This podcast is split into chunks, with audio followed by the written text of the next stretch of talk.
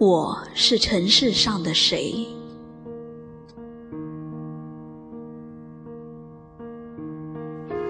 我是谁？我常常这样问自己。我走进一场风，这场风刮起了不知多少年前的尘土；走进一场雪，这场雪早已覆盖了来时的脚印。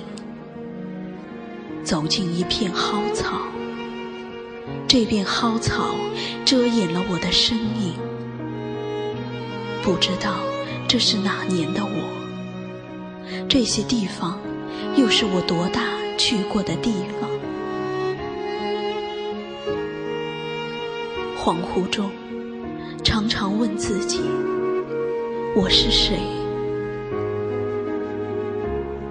一棵蒿草。在节气里，黄了又绿了。我伸出的臂膀，是不是也像他们，却难于反清？我的牛车深陷泥潭，我是否也套上缰绳，四脚着地的当一回牛？午后的一匹马在嘶鸣。我是否在无人的旷野也学过他的声音？我像一棵葵花，一场风吹歪了身影，一场雨淋湿了叶子，一场雪掩埋了花盘。尘世上，我有一个名字，就像你有一个名字一样。可我为什么不是你，也不是他？为什么我在这里，而你在那里？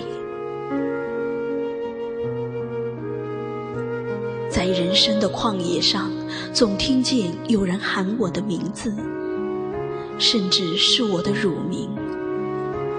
常常环顾四周，但却找不到喊我的人。在哪儿？他又是谁？我只看见云影飞逝，只听见流水匆匆，只感到苍天虚无。一些人还在那里热闹，我已选择转身。尘埃从天空静静落下。繁星从四野默默升起，另一个不知多少年前的自己从彼岸走来，我泪流满面。